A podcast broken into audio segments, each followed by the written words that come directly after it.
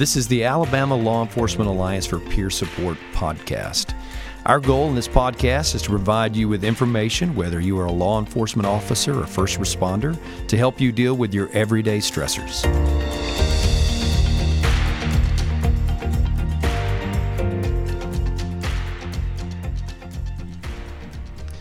Welcome to today's podcast. This is a continuation of a conversation with Dr. David Klinger, author of the book Into the Kill Zone. And we also have with us Dr. Tim Faulk, clinical director of ALLEAPS. And we are very excited to have Dr. Klinger back. That was an incredible interview that we had in the last podcast. So, in continuing with that, we first want to make sure that for our listeners, that uh, you would consider picking up the book into the kill zone. This is uh, you're hearing from dr klinger both his experiences and the research that he's done and make sure if you didn't catch the last podcast that you would do that. But dr klinger is going to be our guest speaker at our annual leaps conference and this is going to be on february 7th starts at 8.30 in the morning and the night before we have a meal for the officers and their families. If the wives, spouses, or husbands can attend.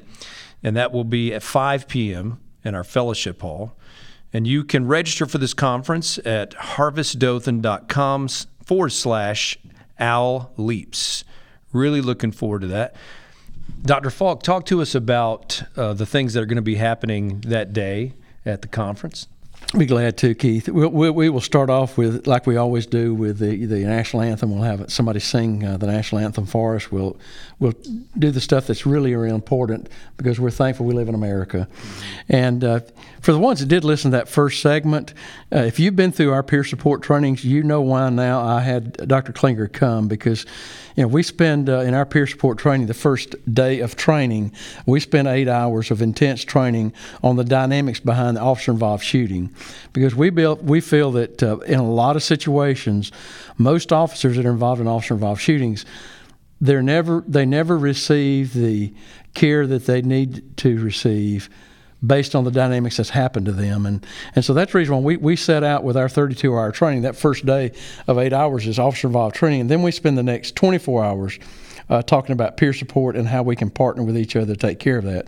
And so I'm really interested, uh, Dr. Klinger. Uh, I, want, I do want you on Monday night to speak maybe 10 minutes uh, about just what they can expect on Tuesday, and then uh, then we look forward to the, the, your presentation on, on Tuesday. Uh, so, if you would kind of just take us through uh, this next segment on, on exactly, uh, Keith and I are, are, new to this, and we want to come sit in the auditorium. We've heard this guy named Dr. Klinger that wrote Into the Kill Zone. And so, we'd like to hear uh, what you're going to present uh, that day that is of, of, interest. You've talked to us about the book, and I kind of think we know where you're going with this. But again, I just think it'd be interesting because some of these folks may just tune into this portion of the podcast. And so, uh, if you would, sir, just kind of give us a, give us a synopsis of what's going to happen on Tuesday. Yeah. So, uh, my understanding, the way that things are structured is I'll be talking at four different times for about an hour. And so basically, what that does is that makes up about a half a day training session. And uh, I've done this type of thing before, not in this exact format. Um, and so I'll just sort of talk about how I see the, the, the four hours playing out. Um, what I'll do is I'll, I'll, talk about how I came to, to do the study. I'll talk about my own experience as a police officer in Los Angeles very briefly and the fact that I was involved in a shooting. And from there, the rest of the time, will be focused really on, on two things that are interrelated. Um, and the first thing is what goes on during a shooting. So I mentioned in the last segment that I interviewed all these police officers who are involved in shootings. And what I did, and now I'm putting on my academic pinhead hat, and some of the presentation um, in February is going to be rooted in my uh, academic research in fact, the majority of my presentation will be rooted in the academic research as opposed to my own experience and as opposed to the stories the officers told. But I'll be weaving things in for examples along the way. And so um, I interviewed 80 police officers who had been involved in shootings. And when I say been involved in shootings, I mean they shot somebody. They pulled the trigger and a bullet hit somebody. And um, some of these people that they shot died. Some of the people survived. But at any rate, um, I looked at two things in these interviews when it comes to what went on during the shootings. What were they thinking about?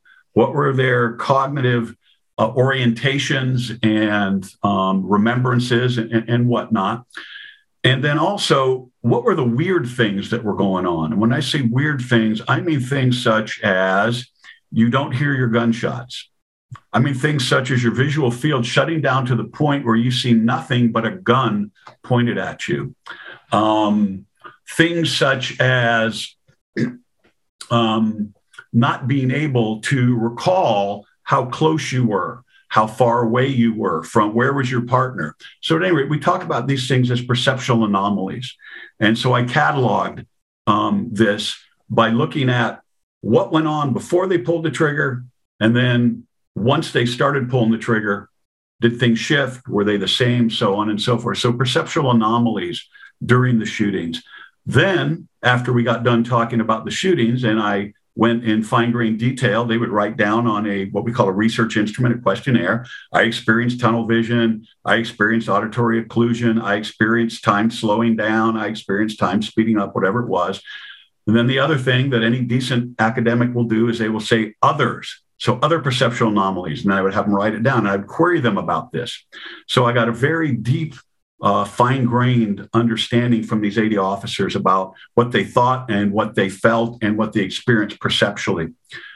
After we got done with that, then I had them um, tell me about what they experienced after the shooting. And what happens there, as I say, within the first 24 hours, within the first week, within the first three months, and then long term after three months. And so I'll be talking about um, both of these things in terms of these perceptual anomalies that the officers experienced and what they were thinking about during the moment, during the shooting, before they started pulling the trigger, after they had pulled the trigger. Uh, and then talking about what happened to these officers in terms of their adjustments, what types of things, sleep disruption, sadness, excitement, um, so on and so forth, within that first 24 hours, first week, three months, and then on. And so that will take quite a bit of time. And I haven't got it figured out exactly how much I'll talk about during the first hour block, the second hour block, so on and so forth. But all that information will be there. And as I said, I'll give examples. You know, Officer X, and I won't be identifying people generally, but I will be talking a little bit um, with some people I identify when the officers have given me permission to identify them. And on this on this point, and I, I will say so uh, during the presentation. This was funded by the National Institute of Justice, which is part of the United States Department of Justice. And one of the nice things about having funding to do this research is that the information that I was provided is um, protected from any type of administrative, civil, or criminal service. That is, I cannot be subpoenaed by a court or an administrative body to say, tell me that officer, you know, you identify as Officer X, you have to tell me who he is. Nope.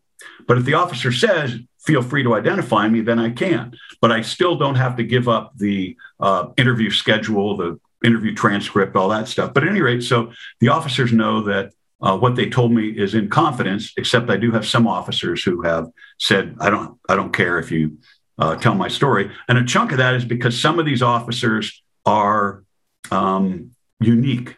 That is, I interviewed one officer. Her name is Stacy Lim. She was literally shot through the heart um, and managed to kill the suspect and survive and acquit her career with 25 years on the LAPD.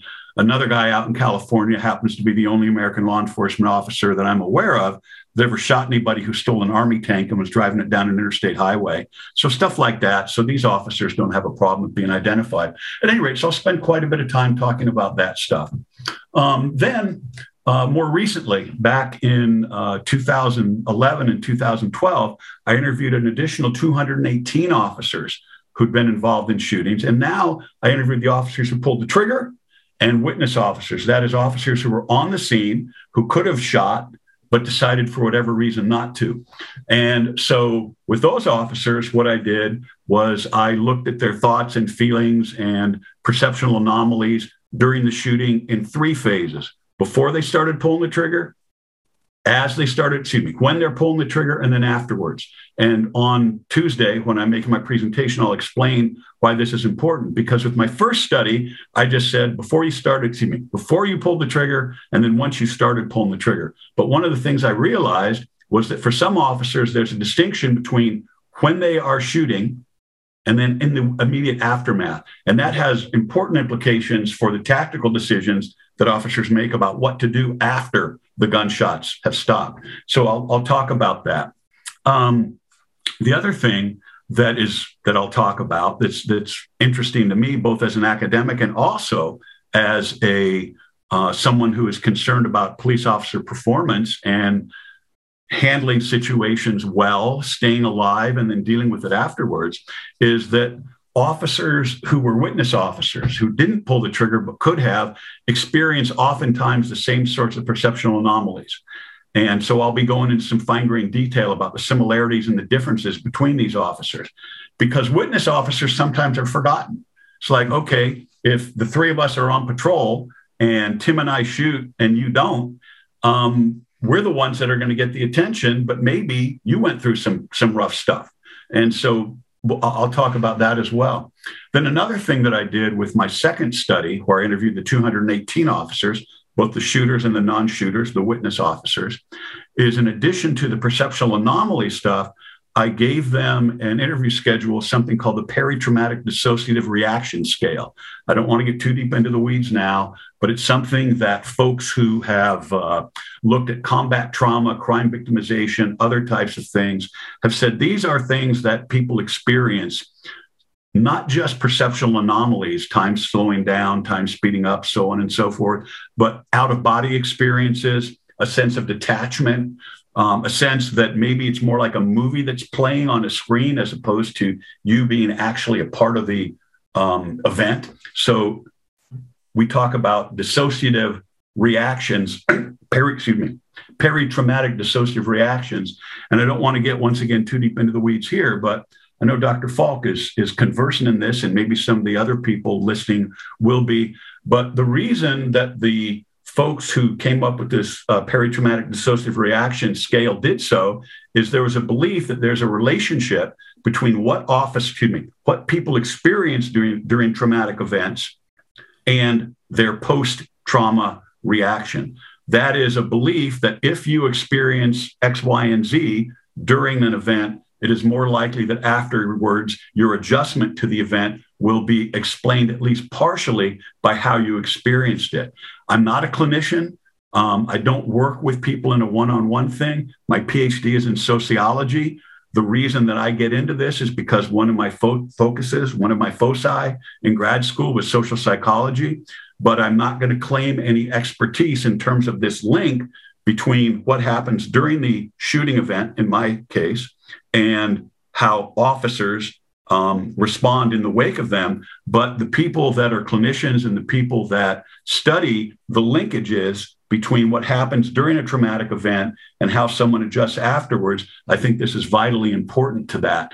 And so for me, mapping out for both shooters and non shooters in the second study, not just the perceptual anomalies, but this bigger picture of um, weird stuff that goes on during life threat um, is, is going to be interesting. So I'll be talking about that. And one of the things, quite frankly, I'll, I'll say is that here's the extent of my expertise. And now it's up to someone else to be able to conduct some research, someone else who has a uh, higher degree of expertise in psychology and how it is that events affect people in terms of their soul, their spirit, their emotions, their psyche. Um, I'll let someone else deal with that. And so um, it'll be very clear in my presentation that I'm presenting information that I think is going to be very useful for people for a number of reasons for officers who've been involved in shootings, for officers that have not been involved in shootings, for spouses, for other family members to be able to understand something about what their loved one is going through. One of the saddest things that uh, that I discovered in my uh, first study, the one that led to into the kill zone, was that multiple officers did not feel supported by their spouse, girlfriend, husband, uh, boyfriend, whatever. And a chunk of that was because their spouse simply couldn't wrap their heads around, or their loved ones couldn't wrap their heads around what their officer mate, officer family member was describing. Um, and so for, for, for some officers, it was incredibly stressful that their wife, husband, whoever just couldn't get it. And as I said uh, in the first segment of this, uh, or the first podcast, one of the reasons for writing the book is for people who are outside of law enforcement so that they can get a handle on what officers go through. And so I do know that there's going to be spouses, there's going to be loved ones who are going to be uh, attending uh, this. And I'm looking forward to being able to provide them with information about what their loved one experienced in the event so that they can have a better understanding of how to assist their loved one in the wake of the event. David, that's awesome. That's exactly what um, what we need here. Uh, I think, if anything, um, you're going to be able to expand the knowledge that we've already began with, and um, not only provide them with some new knowledge, I think it'll complement kind of the direction the peer support program is going here. Uh, we're kind of unique in our peer support program uh, because we, we we deal with law enforcement officers, we deal with the dispatchers, and just recently this year our EMA officials have come on with us, and um, it's a dynamic that you know most most folks don't want to deal with. And um, I'm one of those guys. I, I'm gonna, I'm gonna deal with it because it's on the table and we've got to talk about it. And so I, am excited about it. Keith, I'll let you kind of give us the things. And I'd like to come back in just a few minutes if it's okay with you guys and kind of, since this is January, kind of give a recap of what's happened the last two years in peer support. I appreciate that, Tim. Yeah, we're really excited about the opportunities for our listeners to both participate this in person and then also go back and listen to these podcasts. I also know that we're, and I want to remind our audience, we are recording this uh, to be posted on Facebook.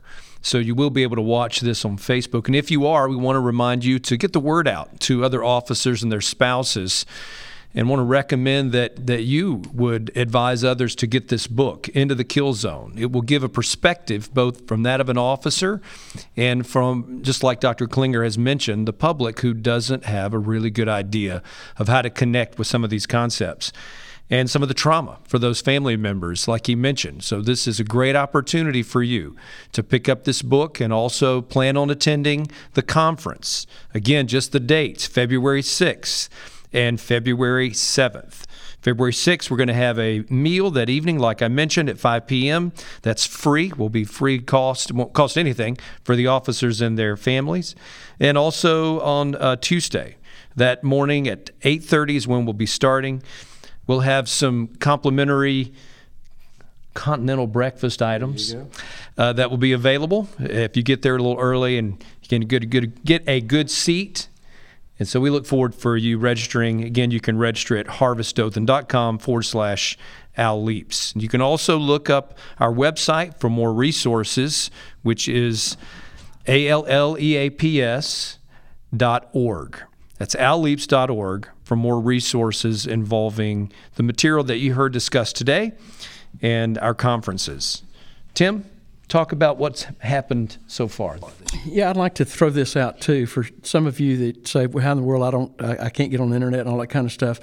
Uh, you can. Uh, we have a, a, a toll-free peer support number that if you need it uh, at any time and we can get somebody to you, uh, that number is 833 219 2461. And again, it's answered 24 7.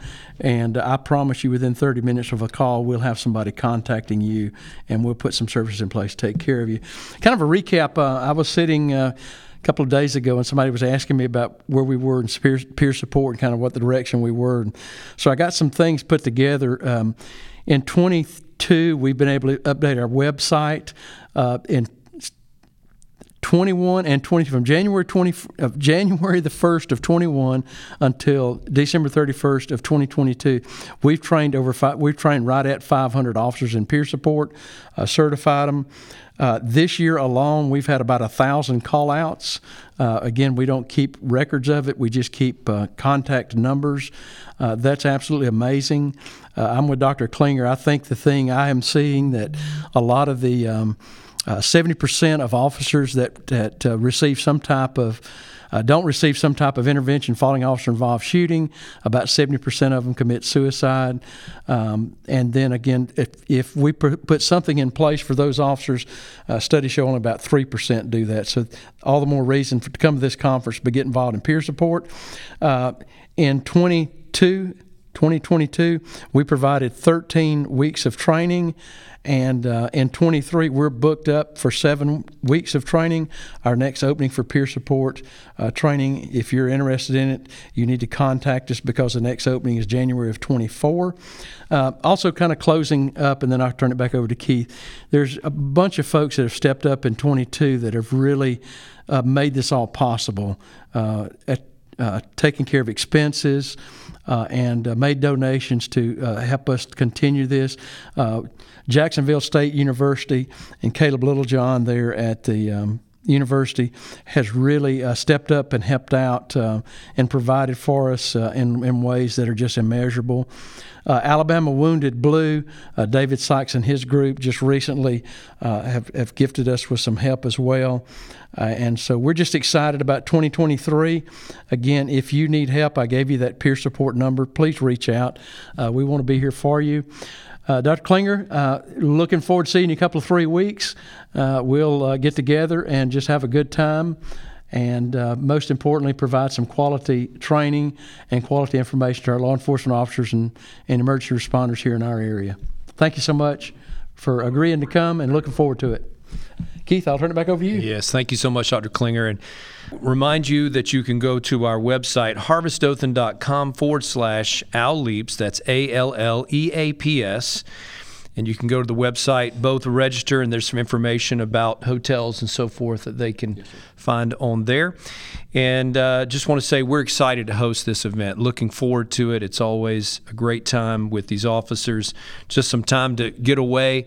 It's not just an educational experience. We really feel like in that setting that the officers and their families are able to receive some support that they desperately need. So please get the word out about it. Again, you can find this podcast on Spotify, iTunes, Podbean, and you also can look us up at, on Facebook at ALLEAPS. All right. Well, thank you so much to our listeners for joining us today. We look forward to our next podcast. Thank you for listening. For more information and resources, visit our website, alleaps.org. If you have any questions or want to suggest a topic for a future episode, email us at alleapspodcast at gmail.com.